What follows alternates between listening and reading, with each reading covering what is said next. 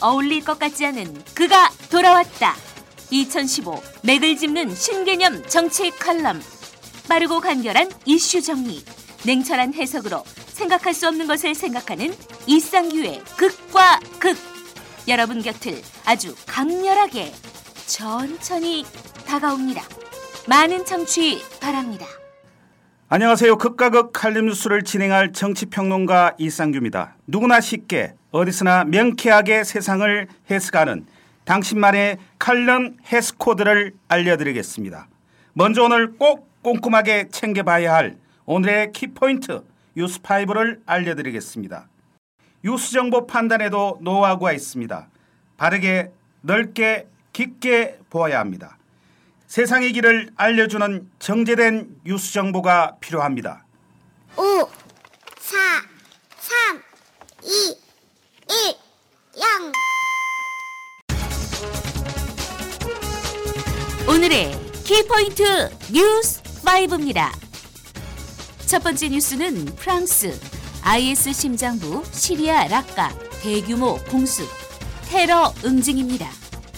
두 번째 뉴스는 유럽 패닉, 아이에스 지지자들 다음 타깃은 로마, 런던, 워싱턴입니다.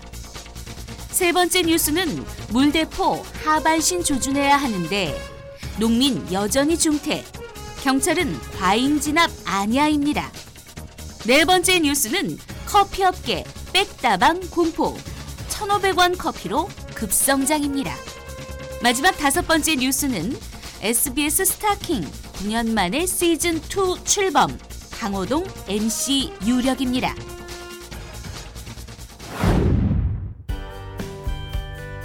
중용에서는 성실을 얻는 데는 다섯 가지 덕목이 있다고 했습니다.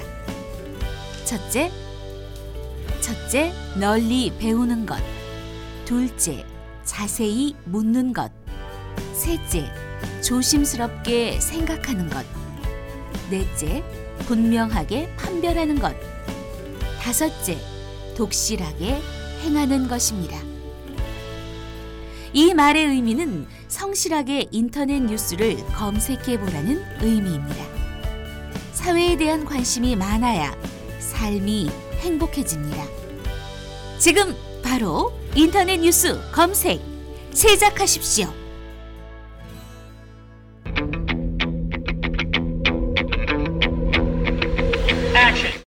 오늘의 극과 극 칼럼 뉴스의 주제는 헌법을 무시하는 공권력에 대해서 이야기하도록 하겠습니다. 먼저 조선일보, 동아일보가 주장하는 핵심 칼럼 내용입니다. 조선일보 사설, 대입 논술시험 날 도심 테러성 시위, 기획자부터 엄벌하라. 지난 토요일 서울 광화문 시청 앞 일대에서 진행된 민중 총궐기 대회엔 경찰 추산 육만 팔천 명, 주최 측 추산 십삼만 명이 참여해 경찰과 충돌을 빚은 끝에 오십일 명이 연행됐다. 경찰이 최루액과 물대포를 쏘며 시위대의 불법 행진을 저지하는 과정에서 경찰 백십삼 명과 시위대 이십구 명이 부상을 입었고 농민 한 명이 중상을 입었다. 이날은 수험생 십이만여 명이 대입 논술 시험을 치르는 날이었다. 시위대는 하필 수험생과 학부모가 일 년 중 가장 애를 태우는 날을 골라 과격 폭력 시위로 서울 도심을 아수라장으로 만들었다. 경찰은 이날 시위가 지난 이천팔 년 봄에 벌어졌던 광우병 시위 이후 최대 규모라고 했다. 그러나 이날 시위는 시위 규모나 폭력 양상이 우리 사회가 용인할 수 있는 선을 넘어섰다는 데 더 큰 문제가 있다. 시위대는 경찰 차벽을 향해 벽돌을 던지고 경찰 버스 창문을 쇠파이프로 부쉈다. 폭발성이 강한 스프레이에 불을 붙여 버스 안으로 던지거나 불붙은 신문지를 집어넣어 방화를 시도하기도 했다. 총포류만 동원되지 않았을 뿐 사실상 테러범들 소행에 맞먹는 과격 시위가 이어졌다.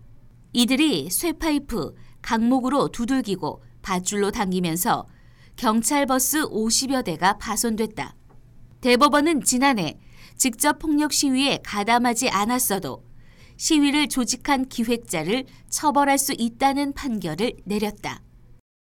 사법당국은 이번 폭력 시위를 기획한 사람들부터 찾아내 엄벌해야 한다. 폭력 시위를 기획한 주모자들을 색출하지 못하면 시위 현장에서 폭력을 행사한 사람들을 아무리 많이 체포해도 불법 시위를 막을 수 없다. 동아일보 사설, 무기력한 공권력, 감싸는 야당이 폭력 시위 키웠다. 지난 토요일 불법 폭력 시위에 가담한 오십삼 개 단체 중 상당수는 작년에 불법 집회를 주도한 사 일육 연대에 참여했거나 이천팔 년 광우병 시위에 참여 단체들이다. 노동개혁 반대, 국정교과서 반대 등의 구호가 터져 나왔으나 국가보안법 폐지, 박근혜 퇴진 같은 상시적 반정부 주장도 빠지지 않았다. 대한민국의 헌법 질서에 도전하는 세력들의 잔치판이나 다름없었다. 강신명 경찰청장은 그동안 불법 폭력 시위 주동자를 엄벌하고 주최 단체의 배상 책임을 끝까지 묻겠다고 다짐했지만 과연 제대로 이행했는지 묻고 싶다. 경찰관을 폭행하고 국민 세금으로 마련된 법질서 수호 장비를 파괴한 폭력 시위자들에 대해 구속영장을 기각하고 솜방망이 판결을 내린 법원의 원칙 없는 관용 역시 불법 시위를 부추긴 원인이다. 제일 야당인 새정치민주연합은 우려했던 경찰의 무차별 과잉 대응이 기어이 불상사를 부르고 말았다는 발표로 폭력적 시위대에 영합하는 모습을 보였다. 무기력한 정부와 관용적인 사법부, 기회주의적인 야당이 서울 도심을 난장판으로 만든 불법 폭력 시위의 상습화를 방조하고 또 조장하고 있다. 또 다른 쪽인 경향신문, 한겨레 신문이 주장하는 핵심 칼럼 내용입니다. 경향신문 사설, 물대포로 육십 대 농민 중태에 빠뜨린 불통 정부. 농민 백모 씨가 물대포에 맞아 쓰러지는 장면은 끔찍하다. 현장 영상을 보면 백 씨는 가슴과 얼굴을 직격으로 맞아 뒤로 넘어졌다. 경찰은 백 씨가 쓰러진 뒤에도 물대포를 계속 쐈고 구조에 나선 두세 명에게도 조준 살수했다. 목격자들은 사전에 경고 방송이나 경고 살수도 없었다고 했다. 비오는 초겨울 저녁, 남녀노소가 섞인 군중을 향해 물대포를 쏘는 행위는 그 자체가 인권 유린이다. 더욱이 백 씨에 대한 살수는 경찰 내부 지침에도 어긋난다. 지침은 직사 살수 시 가슴 아래를 겨냥하고 부상자가 발생하면 즉시 구호토록 하고 있다.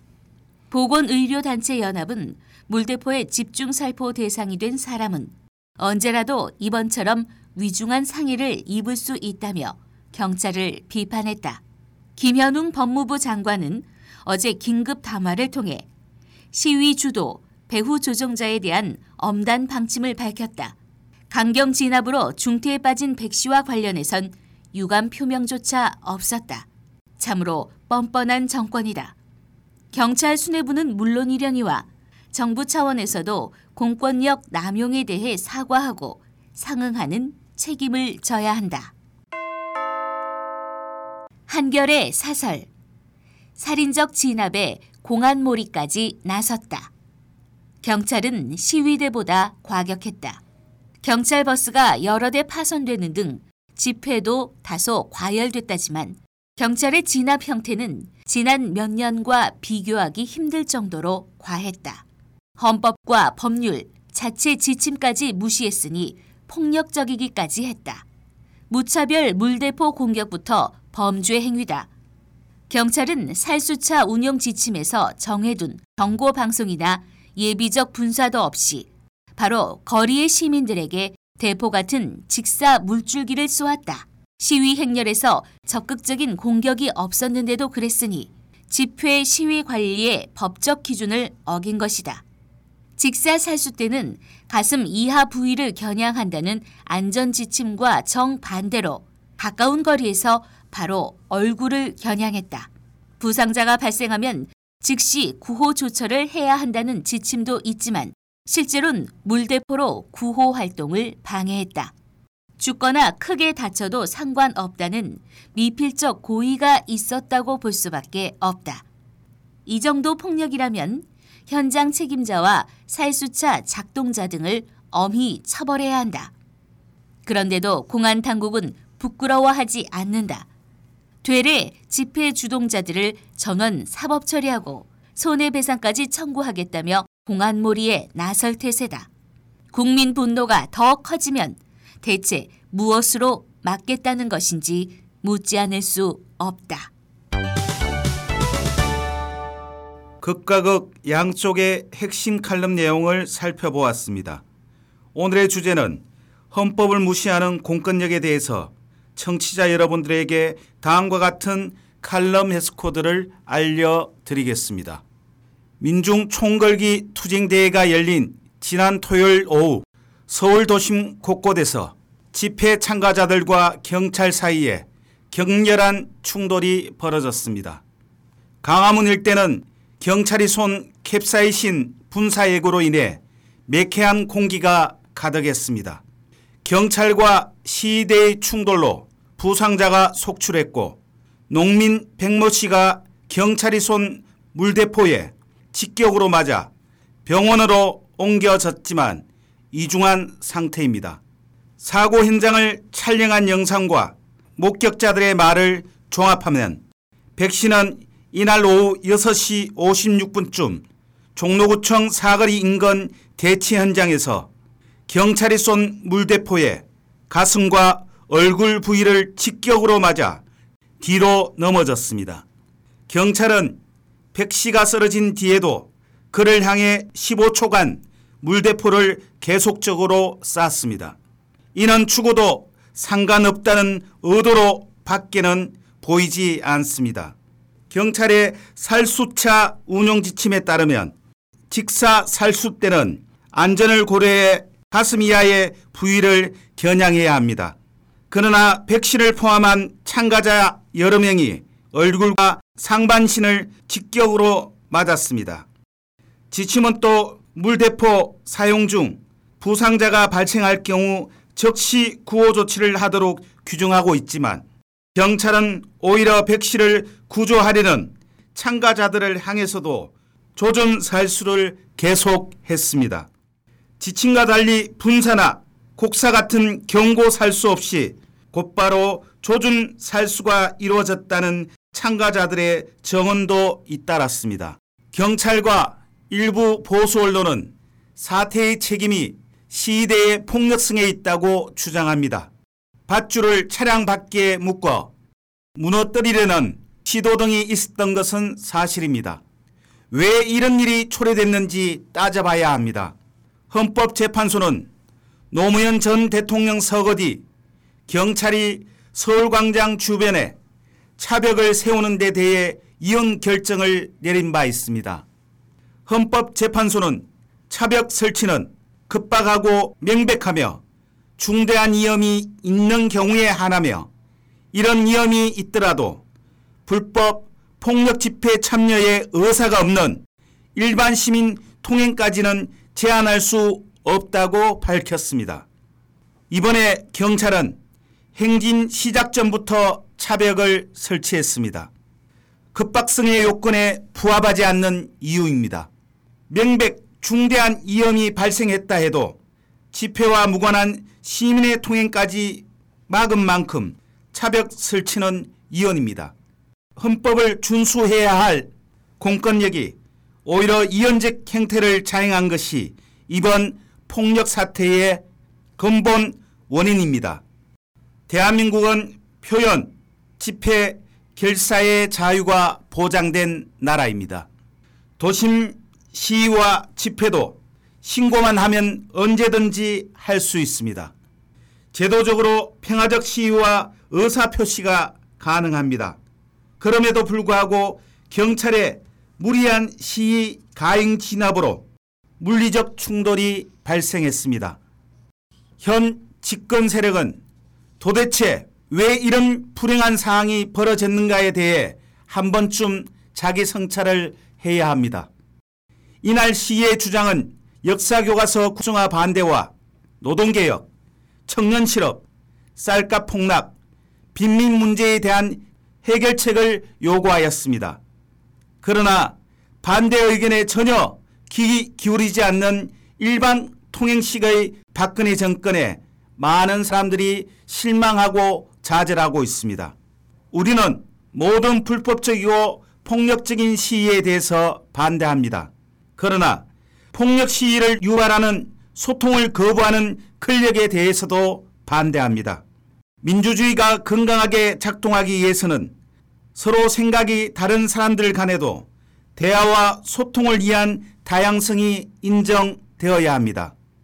이날 집회로 서울 지역 각 대학의 논술고사 차지를 우려하는 목소리도 있었지만 시험은 모두 정상적으로 치러졌습니다. 헌법에 보장된 표현, 집회, 결사의 자유가 인정되어야 합니다. 헌법 정신을 부정한 차벽 설치가 이번 사태의 최고 원인입니다. 헌법 정신을 존중해야 공권력의 권위도 존중됩니다. 법을 위반하는 폭력적인 공권력 행사는 범죄 행위와 똑같습니다.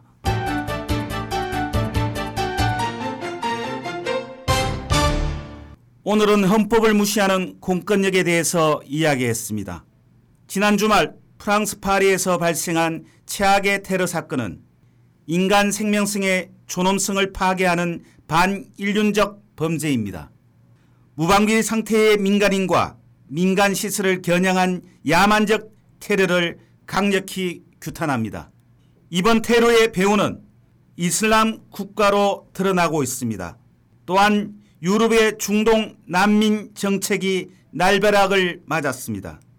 이번 테러 용의자 중 두 명이 난민으로 이장해 프랑스에 입국한 것으로 알려져 결정타 역할을 하고 있습니다.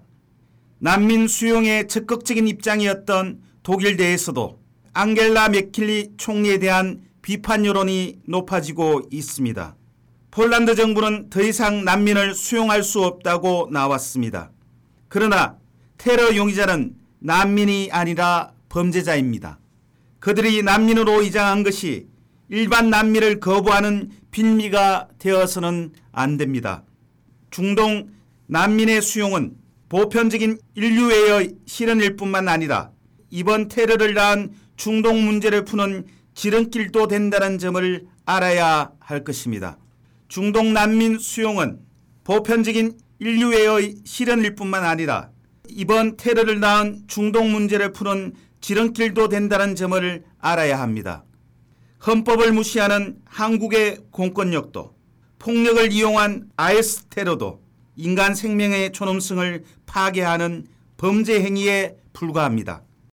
이상으로 이상규의 극과 극 칼럼 뉴스를 마치도록 하겠습니다. 저는 다음 주 수요일 자정에 다시 찾아뵙겠습니다. 가을비 오는 하루입니다. 조용하고 차분하게 나를 돌아볼 시간입니다. 건강한 하루를 보내시기를 간절히 기원합니다. 당신이 세상의 희망입니다. 당신이 행복해야 세상이 행복합니다. 감사합니다.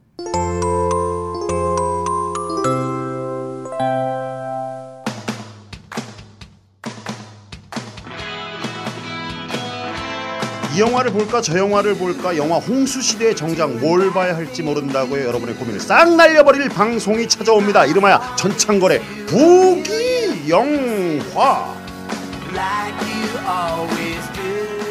대한민국의 영화 키드들을 설레게 했던 전창걸의 유쾌한 수다, 전문 성우들과 함께 발랄 통쾌한 재현, 그리고 전문가를 초빙해서 들려주는 깨알같은 뒷얘기까지 신개념 영화 방송이 여러분을 곧 찾아갑니다.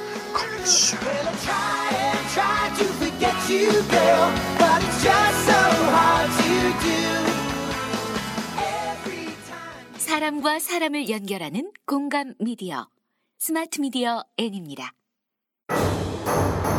방황하고 좌절하는 디지털 컨텐츠 전사들이여, 더 나에게 오라. 내가 그대들을 널리 알려주리라. 팟캐스트 방송을 너무 하고 싶은데 기획은 너무너무 좋은데 돈은 없죠. 녹음실도 없죠. 편집도 모르겠죠. 자, 자 이제 걱정 말고요. 기획서 한 장으로 당신의 꿈에 도전해보세요. 당신의 기획력이 좋으면 팟캐스트 방송은 쉽게 만들 수 있습니다. 당신의 기획 브랜드에 무조건 투자하겠습니다. 이 세상 최고의 브랜드는 바로 당신입니다. 지금 팟캐스트 방송 기획서를 스마트 미디어 엠 칠 골뱅이 지메일 닷컴으로 보내주세요. 기획서 형식은 자유입니다. 당신의 꿈이 팟캐스트 방송으로 이루어집니다. 자, 지금 바로 도전하세요. 당신의 매니저 스마트 미디어 N이 있습니다.